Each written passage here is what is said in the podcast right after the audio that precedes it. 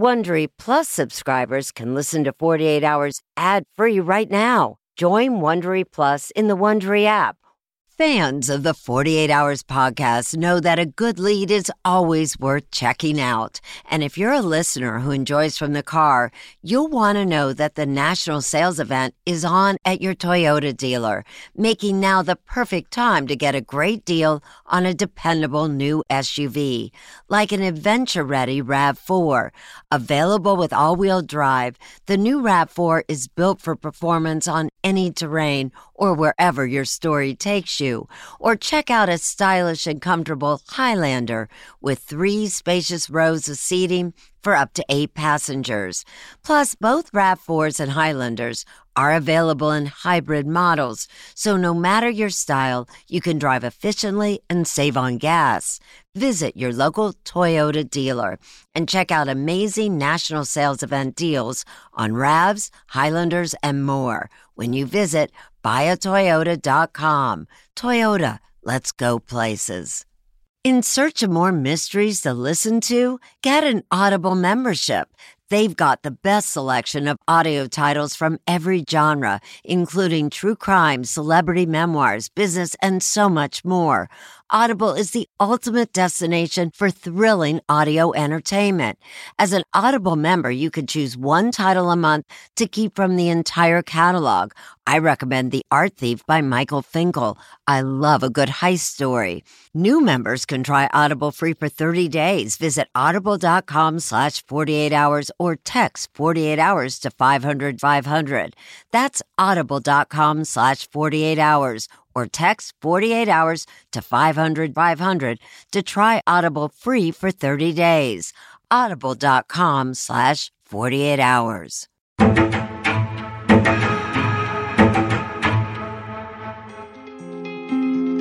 This is Dr. Amie Harwick, licensed marriage and family therapist. She would be a therapist by day. Hi, this video is going to be all about what is a sex therapist and then go-go dancer at night. And I thought that was so cool. Hey, this is Amie Nicole, and welcome to my Fit to Rock workout video. You know, one day she's doing a performance breathing fire. And the next day she's lecturing at Pepperdine. So many layers to her. This is the, the sex, sex talk. I was aware that she had a stalker. What did she tell you about Gareth Pursehouse? She was afraid of him from the first time she told me about him. This is what she wrote in May 2011. There were multiple arguments in which Gareth Pursehouse choked me, suffocated me, pushed me against walls, kicked me. The violence she describes is very severe. Maybe you decided to stay away from somebody that wasn't healthy for you.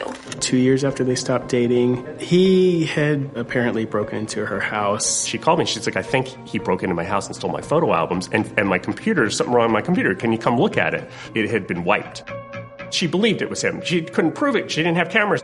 Occasionally, she would get comments on Instagram from fake accounts, and she was fairly certain of who it was. A thing would happen, and like there, she'd be worried for a couple days, and then like you know, kind of like, eh, but then like, then it would be okay, and then like you know, wouldn't talk about it. I think when she met Drew, have you ever had that rush of excitement when you meet somebody new? She was finally starting to see, okay, I want, I want to settle down with a normal guy.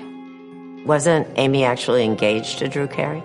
Oh, yeah, Amie and Drew got engaged. Was she sad when the relationship ended with Drew Carey? Yeah. You know, so it didn't work out, but they, they were still friends, they were still amicable. The video today is on how to survive the breakup after that first 30 days. She never looked back, she always was going forward.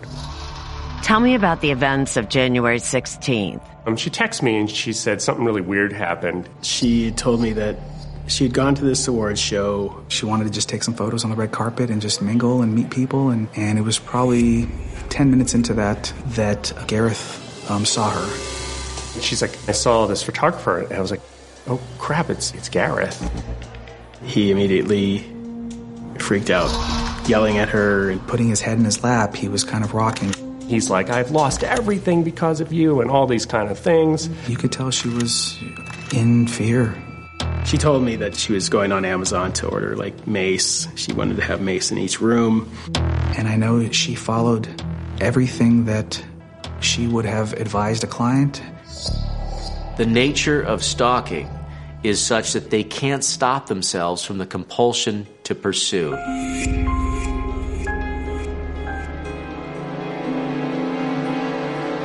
My first thought was just this can't be true. How could this happen to Amie?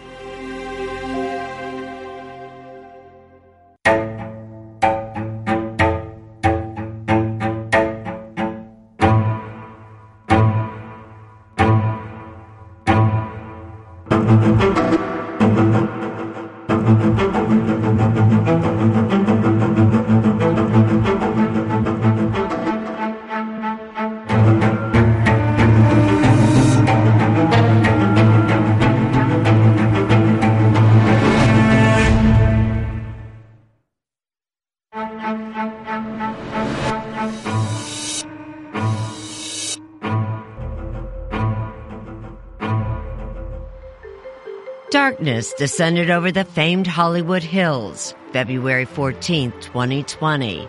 Valentine's Day fading. 38 year old Amie Harwick arrived home after a night out with friends.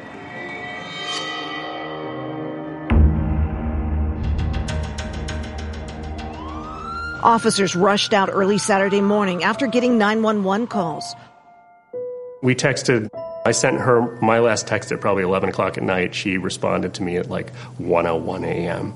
Robert Koshland is Amie's best friend. When I woke up around 7:30 or so, there were two calls from her roommate to me, which seemed weird. There was a message saying Amie had been assaulted. I was trying to call and eventually sending texts. I sent her a text, Are you okay? Finally, I heard from her roommate. He called me and he's like, You need to come to the police station. Robert soon learned that just minutes after he and Amie had been texting, an intruder attacked her. Investigators would later say she was strangled and thrown from her balcony. Amie would later die at a local hospital. Police say Harwick, a famed Hollywood therapist, was killed in what may have been a case of domestic violence. Her legacy. It's my new thing. Honoring her and making sure people know about her. It's my new goal, life goal. So. She was that special. Yeah. Amie Harwick seemed to have a natural feel for people and what they needed, even a helping hand. She was always super positive. She was very fascinated with the field of psychology and mental health, and she was really passionate about it too. Hi, I'm Mo. I'm Dr. Amie. So in 2012, therapist Moushumi Ghose was only too happy to give Amie the internship that launched her career. Well, we wanted to talk about dating emotionally unavailable people. Mm-hmm. I was excited to have someone like Amie in the practice. Specializing in relationships and sex therapy. She was passionate about destigmatizing the way we see sexuality. She really wanted to normalize it. And in no time, Amie had her own practice. This girl had so much energy. I mean, that's incredible. It was incredible, yeah.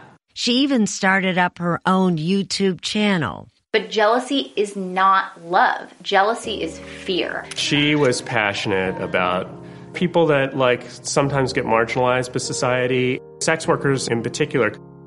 Don't be ashamed. Reach out. You know, she has this deep sort of compassion and empathy that I think is present with those that are struggling or suffering. Hernando Chavez was one more therapist who saw Amie's passion up close. She was a helper, she was a healer. But there were some things and some people that even Amie had trouble with. His name is Gareth Pursehouse, a wannabe comedian, software engineer, and a photographer. Back in 2011, Amie was dating him when Gareth allegedly turned abusive. She told me about a time where, you know, they would they would get in like yelling fights, and one time she threw a pillow at him, and he hit her and bashed her head against the floor. Now it was Amie's turn to ask for help. And two separate times beginning in June 2011, she went to court and requested a restraining order. What does that say about how much she feared him? Oh, yeah, no, uh, obviously, she was very afraid of him. Amie told authorities Pursehouse pushed her out of a car onto the side of a freeway, and in other incidents, choked and suffocated her. In 2012, he was ordered to stay away from Amie, and the glamorous therapist went on with her life, her career, and her friends. I went through a divorce from a very long term relationship, and, and during that time, she was really there for me. Like, and, and, and that was something she did for her friends. Amie refused to be defined by others. She was impossible to pigeonhole. She was, you know, a, a doctor by day, and at night she would still dance. Ashley Willis was a friend too, part of Amie's other life. That electric, wild Hollywood world. You were never bored around her. She would do a lot of performance art, and she learned how to do the, the batons and, and also lighting those batons on fire. And she actually would put the batons with fire in her mouth. She was a performer, she was a model, she was a f- talented photographer. She had a magic that few people possess. She was a superstar. And it seemed inevitable that at some point, another superstar would take note of Amie Harwick. She met Drew. Drew took her to Disneyland. The next week, Drew wanted to meet all her friends, so he told her, "Hey, you know, get get your best friends together, and we'll all go." And it was a lot of fun. Drew Carey, the host of CBS's The Price is Right, would later announce that he and Amie were engaged. Did she love him? Yeah. Did he love her? Yeah. Yeah, very much. But the romance wouldn't last. And in November 2018, 10 months after Drew and Amie got engaged, they called it off. And uh, I was very sad that the two of them didn't work out. They both put in as much as they could into the relationship. It was just over a year later, January 2020, that a chapter Amie Harwick thought was closed came back with a vengeance. We drove together, and when we arrived, we went immediately to the red carpet. It was a celebration of uh, the adult industry, and she was excited to go. She had this black dress on, and she looked ravishing. She, when she sees a camera, she turns into a model. Then, out of nowhere, came a photographer, seemingly covering the event. It was Gareth Pursehouse. The allegedly abusive one time boyfriend approached Amie.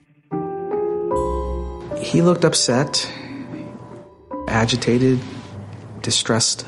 Was she scared after that confrontation? She was. Scared of what? Scared of the what ifs. Amy would later tell Robert about Pursehouse's public meltdown. Yelling in her face, you ruined my life, and reciting text messages she had sent to him in 2012, and like, you know, created a giant scene. Just, she was traumatized. But After that, uh, she was like, I want to share my phone location with you, or if anything ever happens to me, it's him. A month later, Marco, a well known therapist, was killed at her Hollywood Hills home. Amie Harwick was dead. And they were like, you know, do you know who might have done this? And I was like, uh, yeah, Gareth. And you thought that immediately. That was the only thing I thought. If I asked you how many subscriptions you have, would you be able to list all of them and how much you're paying?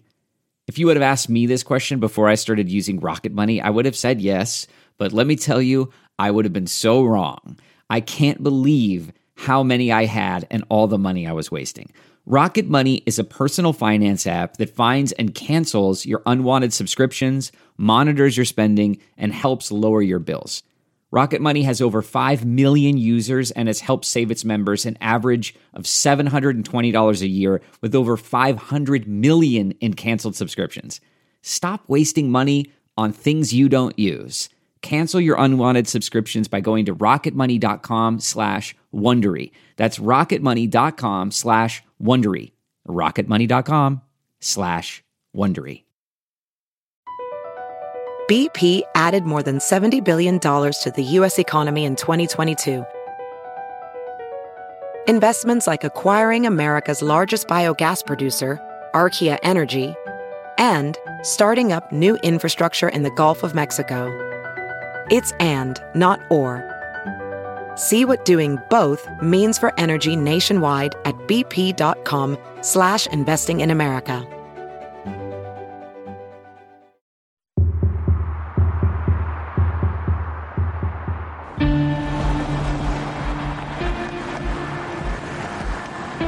Today, Gareth Pursehouse is known as the infamous alleged killer of sex therapist Amie Harwick.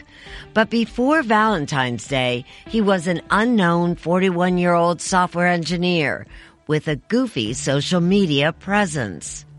Gonna rip you apart.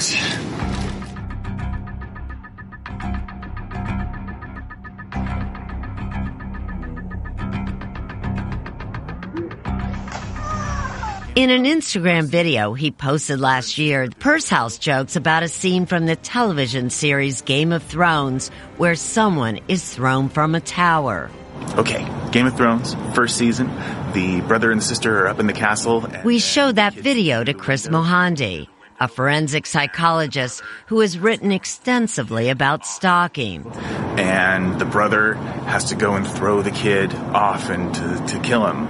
And even though it's evil, I feel kind of bad for the brother because even though he doesn't want to do it, his sister insisted. What's your reaction to that? It's a bit disturbing that he's laughing about it. Given what we know now, it's almost prophetic. Two days ago, Pursehouse had his first court appearance, but the judge would not allow cameras to show his face. He's charged with murder, lying in wait, and could be facing the death penalty. He has not yet entered a plea. This story is big not just in Los Angeles, but it's a national story because there's so many variables here that people can identify with. From what you know about Amie's former boyfriend, was he a classic stalker? He's pretty typical uh, in terms of an intimate stalker. Lots of anger, violence, domestic violence, threats, property damage. It's all there. And Amie spelled it all out in stark terms when she requested protection orders in 2011 and 2012. So this is what she wrote in April 2011. Gareth Pursehouse forced me to the ground, covered my mouth to prevent my yelling, kicked me. In mid-May, there were multiple arguments in which Gareth Pursehouse choked me, suffocated me, pushed me against walls, kicked me, dropped me to the ground, with forced force, restrained me, slammed my head into the ground, and punched me with a closed fist. But that's a side that photographer Glenn Francis says he never saw. He's very handsome. He's very personable and he's very smart. And girls liked him. Girls were very much attracted to him. Francis met Pursehouse back in 2008 at a photo shoot for Benchwarmer trading cards. The cards feature attractive women, one of whom was Amie, modeling under the name Amie Nicole. She's one of the most finest people I've ever known in my life. She's just really intelligent and wonderful to talk to and to be around and all of that.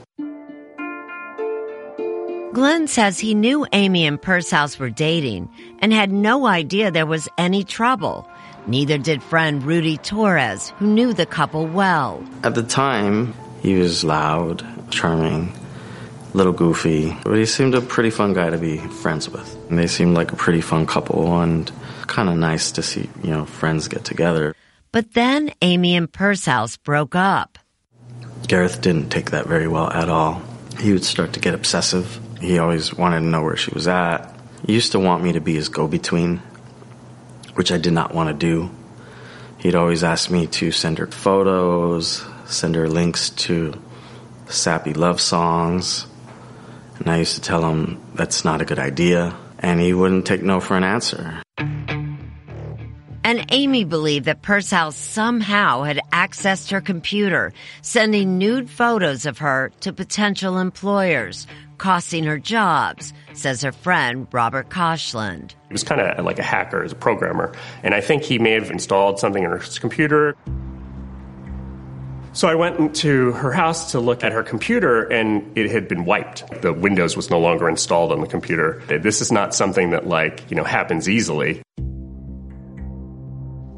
Most everyone who knew Amie eventually heard about the ex boyfriend Amie considered violent. Had you heard the name Gareth Pursehouse? Yes, I did. She had told me about the story sort of early on uh, that she was that she had a stalker. Danny Beck dated Amie after Drew Carey, and Beck says Amie really opened up about her past following the encounter with Pursehouse at that award ceremony. It was after she ran into him that she sort of divulged a bit more information, but that he was violent, that he was obsessed with her.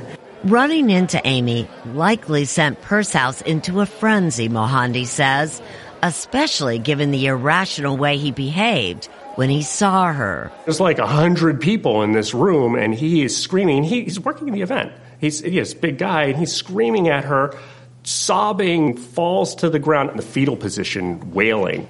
It was one month before the murder. These kinds of events usually have a trigger, a precipitating event that gets the person started again. Do you think it's significant that he entered the house according to the indictment on Valentine's Day?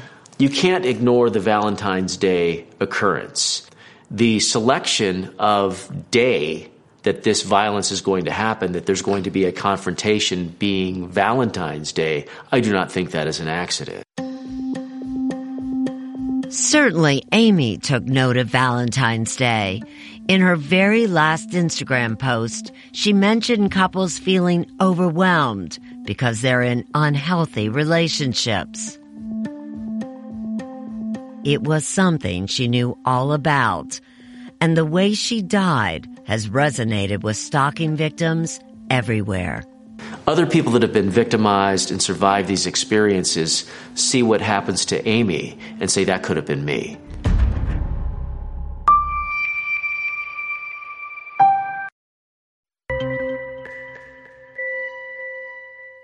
News of Amie Harwick's death, allegedly at the hands of her stalker, hit Peggy in the gut. I couldn't stop shaking. I was sick to my stomach. I was I did not leave my house all day. It was just as terrifying for this woman, Catherine. You can't stop crazy. You may think that you've created a safety bubble for yourself, but you can't stop crazy because I think that if they want to harm you, they will. Like Amie, Catherine and Peggy, we agreed to use their first names only, were both stalked by former intimate partners. But oftentimes, it takes a high profile case like this one to bring attention to the Catherine and Peggy's of the world, says forensic psychologist Kris Mohandie. This is going on every single day in America. There are anonymous victims who are being killed by their stalkers who were ex boyfriends, ex girlfriends. She is a symbol of all the people that we don't hear about that are happening every single day in our country. We first met Catherine and Peggy three years ago. They were determined to take the crime of stalking out of the shadows, speaking publicly about their own terrifying experiences, despite the risk. I kept everything very small and very quiet, and it didn't protect me. Are you concerned at all about talking to me that you could anger him? I think that it doesn't matter what I do. I think that he's going to do what he's going to do no matter what I do. Peggy, an accomplished attorney and single mom, says her stalker has affected everything about her life. I don't vote. I don't have Facebook. I don't have Twitter. I can't be like a normal mom and post photos of my son on my Facebook page. When I say I can't, I mean I'm in fear to do that. He destroyed everything. It all started with a simple date, a seemingly nice guy Peggy met online after her divorce. We had a good time. I think we dated for maybe about five months. Peggy says he broke things off in 2013. She moved on, but several months later, Peggy says she received threatening emails from him. The most damning, a death threat that still gives her nightmares. That he is going to come up behind me when I least expect it and shoot me in the head. Before that, he had shown up uninvited to where Peggy was living at the time. I hear someone coming in the house and he's standing in my living room and he starts yelling at me. He left after his rant, but a scared Peggy got a restraining order. Still, it didn't stop his reign of terror. Peggy says he branded the word whore on her lawn. It was so horrific to have to explain to my neighbors, and then I tried to put some green paint on it and it made it stick out more. He also left menacing voicemail messages. I'm going to dedicate my whole life to wrecking yours. And when she thought things couldn't get any worse, they did. She says she saw her stalker run from her home just as she heard a loud crash. He had thrown two cans of red house paint directly through the windows with such force. There was glass everywhere. There was red paint all over my son's toys. Peggy contacted the police thinking it would lead to an arrest. And he said, You know what? I don't believe you. And I, I said, What don't you believe? Do you not believe that he threw paint through my, that he did this? You think I did this myself? And I said, You are mandated by law to write this up as a violation of my restraining order and to pick him up. And they did nothing. They, they gave me a report and they left the house. What is going on there? Unless you are physically harmed, they wait and they reinforced this feeling that no one was going to help me. That was until her stalkers started vandalizing other women's property as well.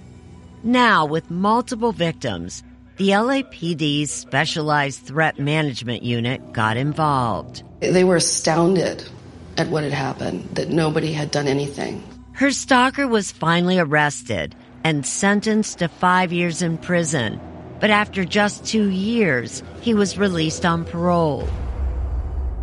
Nine months later, she got an email with an attachment, a screenplay. This is a complete articulation of every moment of my relationship with him and everything that he did to me. The names were slightly changed, but it was all there. The throwing of paint, the writing in the grass. I mean, this is a confession. Yes. And even worse, new threats. What were the worst threats? One was that he had dug a hole in the desert and he was going to bury me in the desert. And a number of his threats have been about killing me and everybody that I know. Peggy immediately sent the screenplay to police. This time, they were able to charge him with making criminal threats. Two and a half years later, he's still behind bars awaiting trial. About a week ago, Peggy had to face him at a court hearing. You had not seen him then for six years. No. When I finally was able to look at him, uh, he was unrecognizable. He looked like the monster he is. And just him trying to look at me, I guess I don't think m- most people feel that kind of fear in their life ever. With Amie Harwick's death, it has become even more terrifying. What was the very first thought? That's me. I'm dead. That's what you thought. That's what I thought. Why? Because I know he won't stop.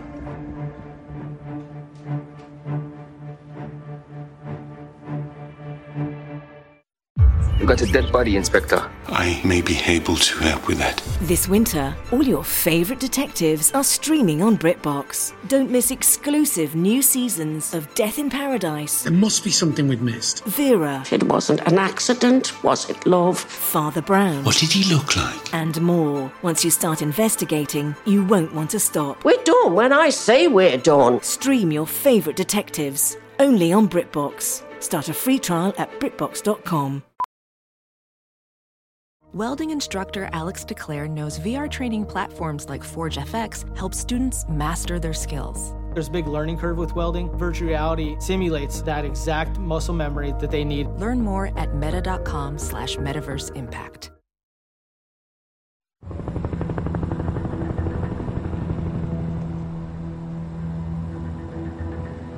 For the past five years, Catherine has tried to put her stalker out of her mind, but he's always there somewhere. There's always a state of panic, and and it just takes the right little microcosm of events to kind of set it off. Like Amie's death. Like Amie's exactly. death, without a doubt. A frightening reminder, says the Los Angeles artist, that the passage of time offers no protection. The thing that really just stuck out was that there was that quiet period. And she had a restraining order.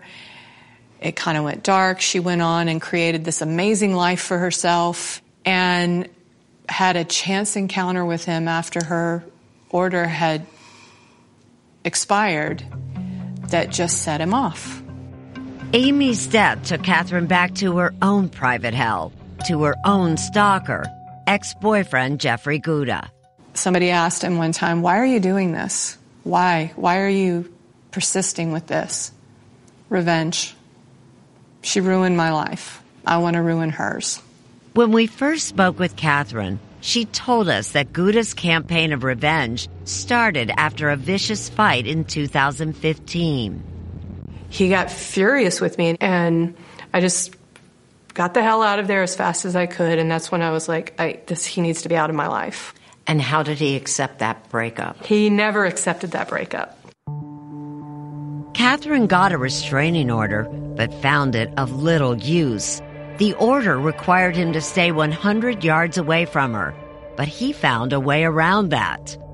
He would actually park his car at 105 yards and camp out. He was sleeping in his car. He was living out of his car at the end of my street. For how long? That went on for at least a good four to six weeks, maybe. After that, he would somehow find her. No matter where in Los Angeles Catherine was, from art exhibits to restaurants.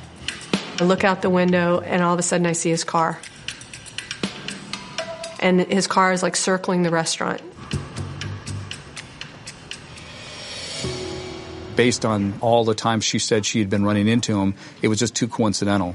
And then the LAPD's threat management unit took over. 610, how do you show my status? While supervisor detective Eric Reed worked the case with his team, Catherine tried to make sense of it all. It's one thing when he's in my neighborhood, but now it's been Chinatown and downtown and Studio City. Like, how is there has to be something on my car? And there was. Catherine discovered a GPS tracking device inside the bumper. I'm just like, there's like, you know, a GPS tracking device on my car. And detectives found another in the trunk. The tracker was underneath where my hand is, stuck to the inside of this on the so it was in between the metal and the carpet. That meant that he was breaking and entering into my car. That was terrifying. Why was he doing this? I think it's motivated by by there's this part of him that can't let go. That just can't let go. The LAPD arrested Gouda and charged him with, among other things, felony stalking.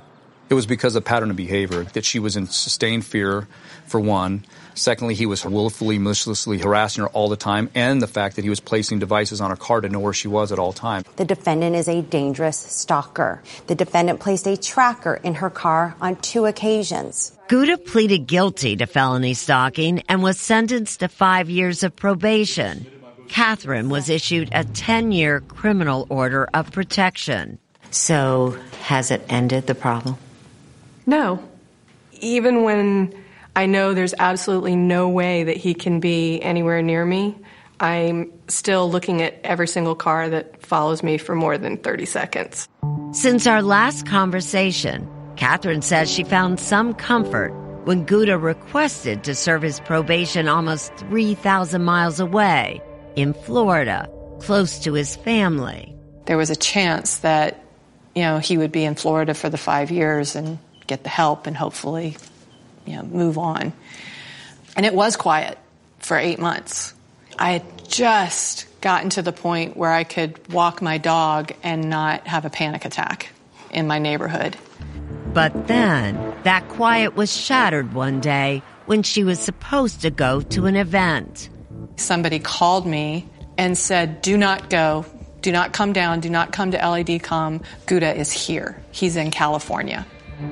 But Catherine says he didn't have permission to be in LA, so she called the police. He basically got off with a slap on the wrist and sent back to Florida and with no violation.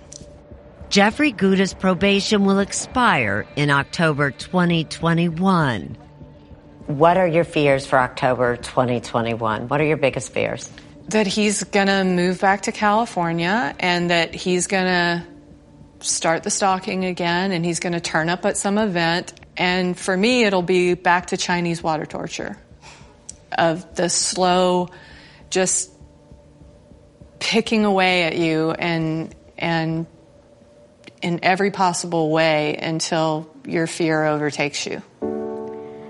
For women like Catherine and Peggy, it's the fear of being the next Amie Harwick. The amount of empathy I feel for her.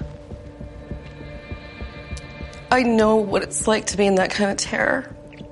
And I can't imagine what she was feeling. This beautiful girl.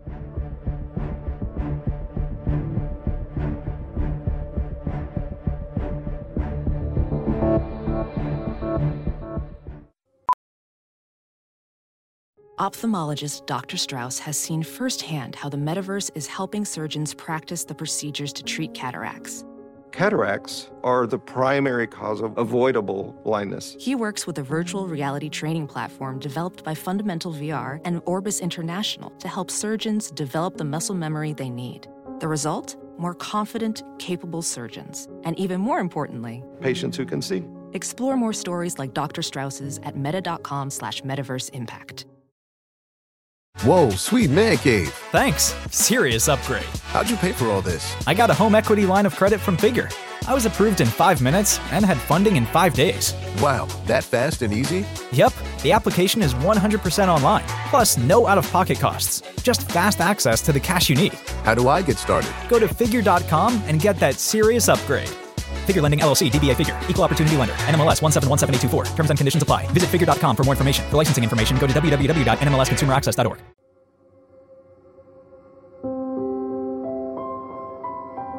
Hey, this is Dr. Amie Harwick, licensed marriage and family therapist, and in this video, we're going to talk about relationship jealousy. Typically, when people feel jealous, their first instinct is to grab onto their partner. Jealousy can become dangerous. There's a difference between jealous feelings and jealous behaviors. Jealous Amie Harwick had no way of knowing the advice she so lovingly offered others would foreshadow her own shocking death. Safety is important. If we don't feel safe in our homes and our neighborhoods, if we feel that we could be emotionally or physically attacked at any time, maybe we're being stalked or Is it possible that even as knowledgeable as Amie was, that you sometimes underestimate the danger? 100%. You want to believe that people aren't capable of doing something so terrible. Amie's friend and mentor, Mo Ghose. A violent person is a violent person and they can retaliate at any time. If there's a woman right now who's dealing with stalking, what would you tell her to do? What's the most important thing to do? The most important thing to do is to get a safety plan in place, which includes notifying law enforcement of what's happening, making police reports. Kris Mohandie says saving threats like texts or emails is imperative. As offensive as the material might be, you need to hold on to it because that's going to be what you hand over to law enforcement. Also crucial, speaking up. They need to tell people that are part of their support system, and they need to break the isolation that empowers the offender to continue victimizing them. I knew she had a stalker. She talked about her stalker the last time I saw her. Which Jessica Everleth is a true crime TV executive producer. She worked with Amie and says she did take a lot of those precautions, but they weren't enough. She blocked her stalker online. She had the two restraining orders. She had a home with security gates, security cameras. She did everything right. So, how could something like this happen? Just days after Amie's death, the question of what legacy she leaves has already begun to get its answer. Drew Carey, who described himself as overcome with grief, has endorsed an online petition dubbed Justice for Amie.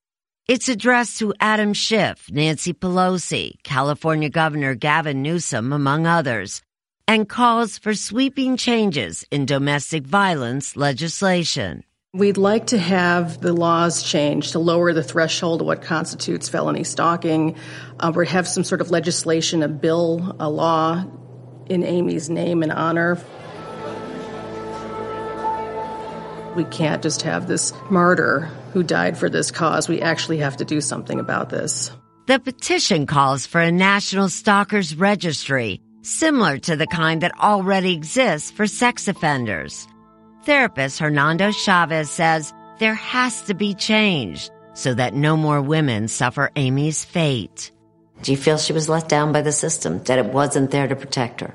I would expand that to the entire system, to our system of laws, our system of law enforcement. I think our system needs more preventative efforts, not reactionary efforts that are happening after crimes or after actions and behaviors have been done. We really need to rethink the length of things like restraining orders, um, mandatory treatment, or you know check-ins with probation officers or parole officers. Um, a lot of things that people might say are a violation of rights.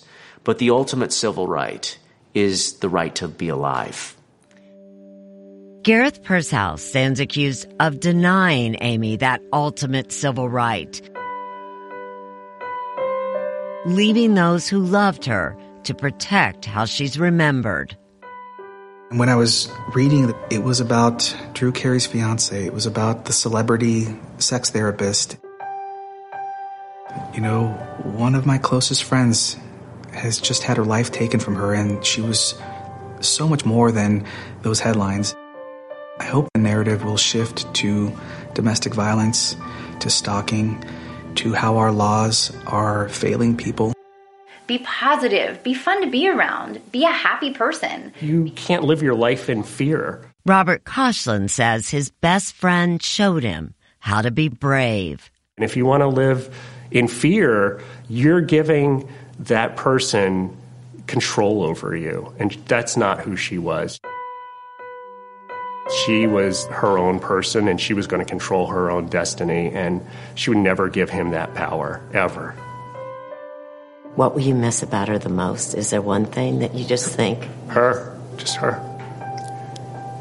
Her, you know, sitting next to me, or her, you know, I hear her voice in my head every day. She was a superstar.